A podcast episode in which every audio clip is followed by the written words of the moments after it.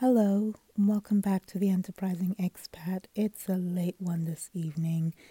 Um, if you're like me, you've been flipping between the news channels trying to get an update, but that's not what we are here for today. We are talking about being an expat and the ups and downs of expat life. So, a quick one for you today. Um, just imagine you're walking up the street, you know, you're having quite a good day, and you see someone you haven't seen for quite a while. You both recognize each other, and you know, you go to say hi, hey, how are you? Maybe you hug, it's post COVID and there's a vaccine and all this kind of stuff.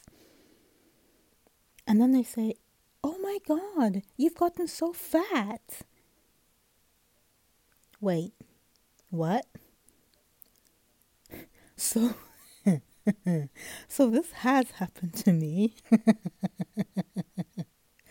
um, and yeah, it's it's like I was talking about the other day. You know, it depends where you're from, what the culture is, and it's not always actually meant as an insult, believe it or not. So, two things I want to ask you here. What's the worst sort of thing somebody has said to you in another country? Um, was it a cultural thing? And, you know, the place that you were in or are in, do people speak, excuse me, do people speak directly or indirectly?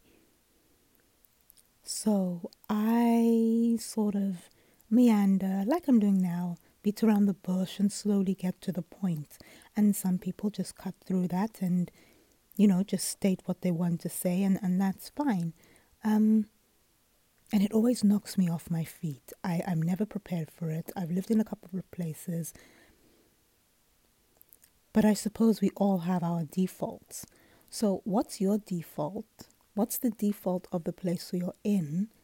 And what's the oddest thing somebody has said to you? Hit me up on Instagram. You can contact me there always on The Enterprising Expat. I'd love to hear from you. What do you want me to discuss this month? Send me your questions, send me your suggestions, and please share the show with one other expat that you know.